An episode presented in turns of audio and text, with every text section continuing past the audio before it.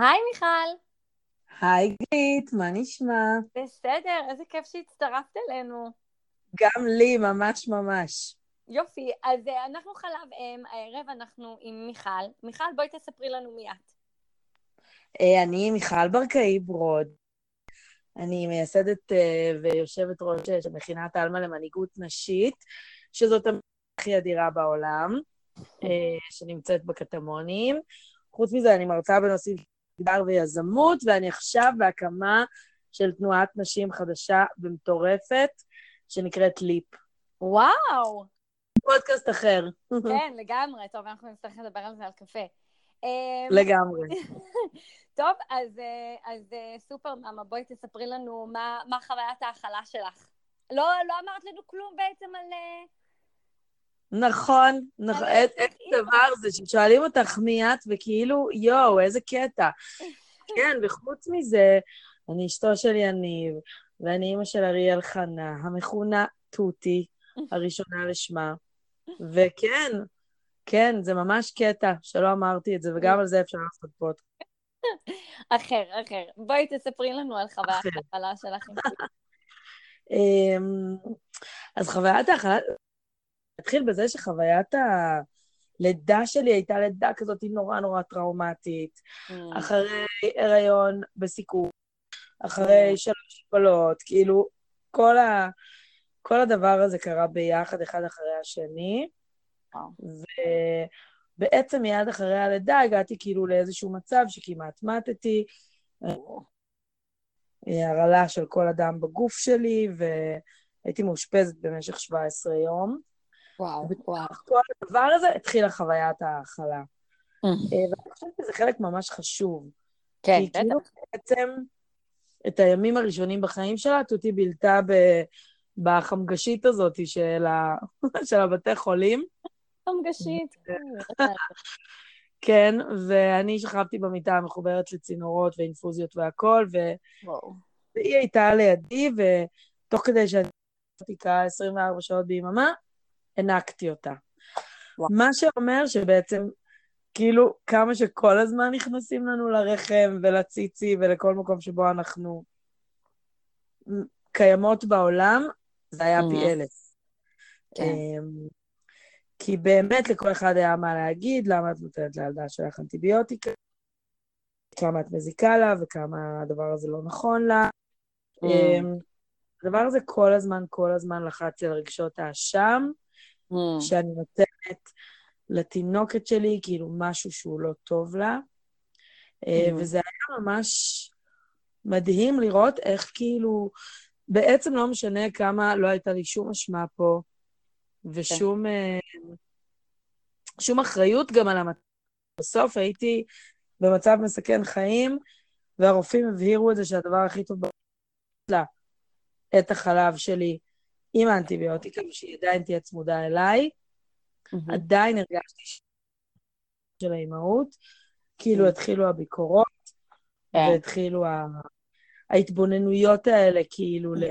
לאיפה את עושה נכון ואיפה את לא עושה נכון. כן. חוץ מזה שזה לא עבד בהתחלה בכלל. כאילו, התייעצתי עם יועצת הנקה, הייתי בבית חולים, אז היתרון היה שכאילו היו מלא יועצות מסביבי. כן. וכל אחת יצאה לי אחרת. ורגע כאילו שהיה לי הכי טראומטי בסיטואציה הזאת, היה שאמרו לי, שנתיים וחצי את צריכה להעניק אותה, בגלל איזשהו מצב רפואי שלה. והגעתי ל... אותה כדי להעניק אותה, ניסיתי לתת לה לנהוג, והיא התחילה לצרוח, הפכה להיות בצבע בורדו. אני כולי מאושפזת עוד במחלקת יולדות. באיזשהו שלב אמרתי, אין, הילדה הולכת כאילו למות מרוב צרחות, הרצתי בתוך סדין, ורצתי לתינוקייה, אמרתי להם, תקחו את מה לעשות.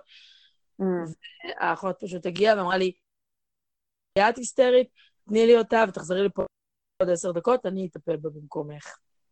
וואו. והרגע הזה של כאילו, כאילו היא מבחינתה לא חשבה שזה כזה big deal, אבל אני הייתי במצב כל כך פגיע. בטח. הרגשתי כאילו, היא אומרת לי, את לא יודעת להיות אימא, תני לי, אני אסדר את הדבר הזה, תחזרי. וואי, זה מצב קשה. כאילו, כן, כאילו חזרתי ו... והתנצלה והיא הבינה, וכאילו... ואני חושבת שכל הדברים האלה ממש מלמדים על כמה, כאילו, העניין של איך את מאכילה את התינוק שלך, mm. מפעיל אותם שהם לא רציונליות. כן. כאילו, שום צופן.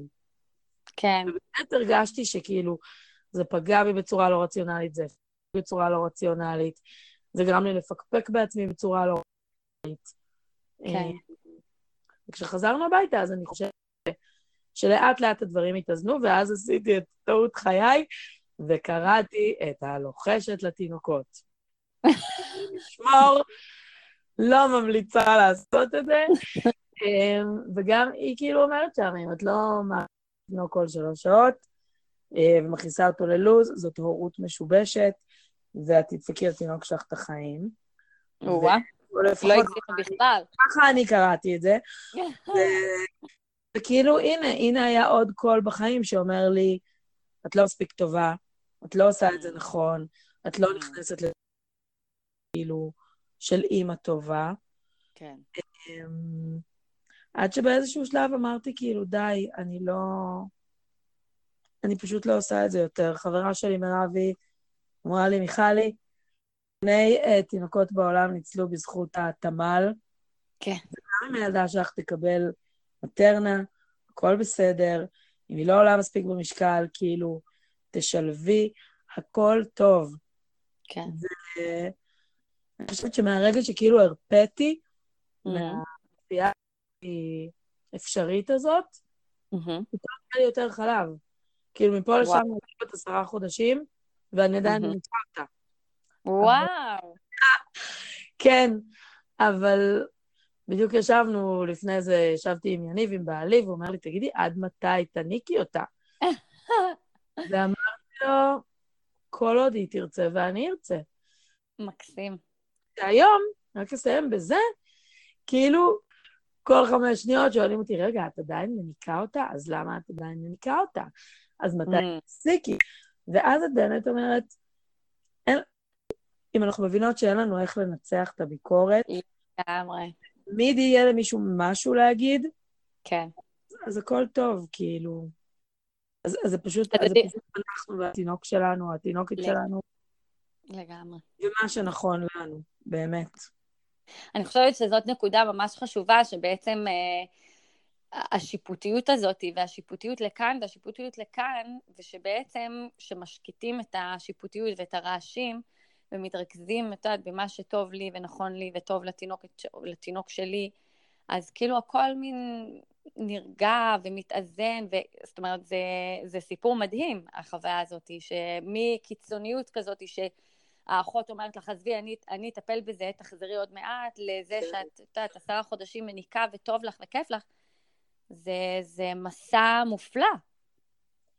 זה מסע מופלא, ואני חושבת שכמו המון, כאילו, בלהיות אישה, אנחנו באמת צריכות כאילו תמיד למקם את עצמנו אל מול איזושהי ביקורת, שתמיד תהיה שם, כאילו, אני יכולה, כשהייתי רווקה, עד גיל 31, היה לכל העולם מה להגיד על זה שאני רווקה. Mm-hmm. כשהייתי עם בן זוג ועוד לא התחתנו, אז למה אתם לא מתחתנים?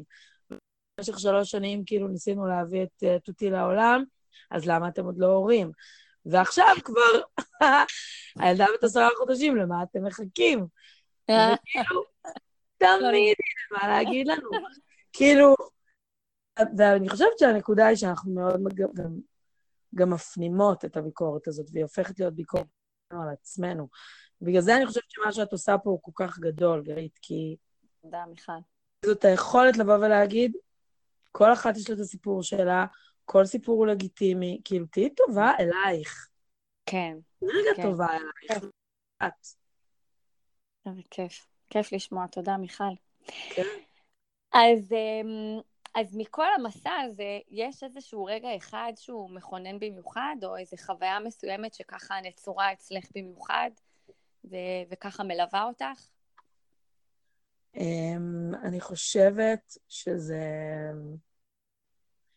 אני חושבת שזה באמת, באמת הרגע שבו כאילו, אני, אני כאילו מקבלת איזושהי לא להיכנס לתבנית.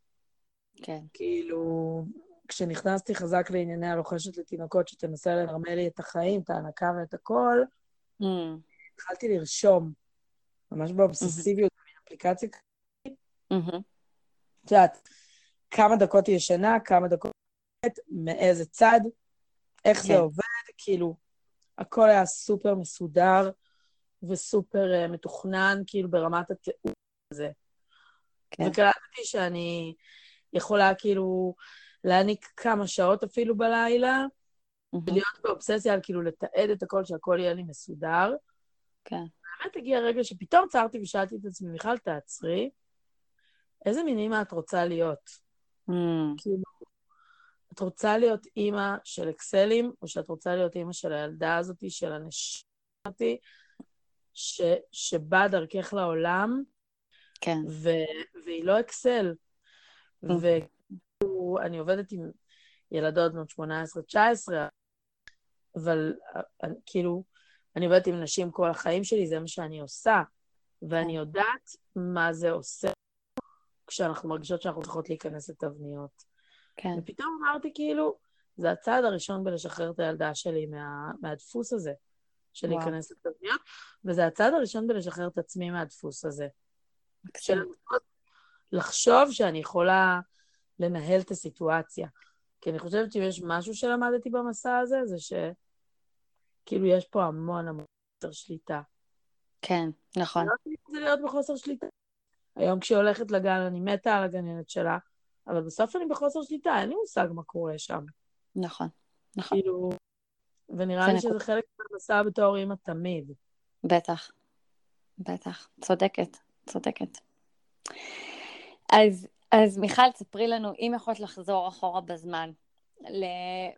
את, את עכשיו, את יודעת, עם כל התובנות והניסיון, אבל נגיד יכולת לחזור אחורה בזמן למיכל שזה הייתה ילדה, וככה עוד לא מבינה בדיוק מה, מי נגד מי ו- ומה המצב, מה, איזה מסר היית רוצה לומר לעצמך? מה היית רוצה, מה היית רוצה למסור למיכל הזאת, שתדע, לפני שהיא מתחילה את המסע? כל אחותי, הייתי מביאה לי מה זה חיבוק ונשיקה, ואומרת לעצמי, כפרה עלייך, את מהממת, את אימא מהממת, את יודעת, את יודעת, את יודעת הכל, תשמחי, Mm, איך תהיי סומכת, כאילו גם עלייך, גם על אלוהים שכאילו הוליך אותך את כל הדרך הזאתי, כפרה עלייך, הכל יהיה בסדר.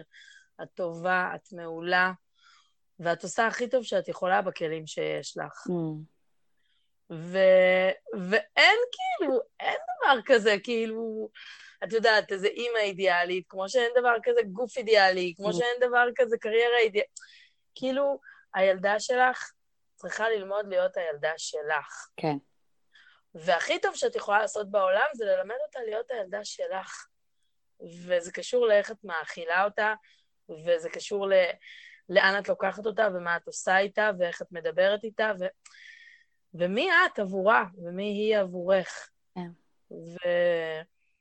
ופשוט תהיי האימא הכי כאילו מחוברת לעצמך, שאת, כדי ללמד את הילדה שלך הכי טוב להיות הילדה שלך. מקסים.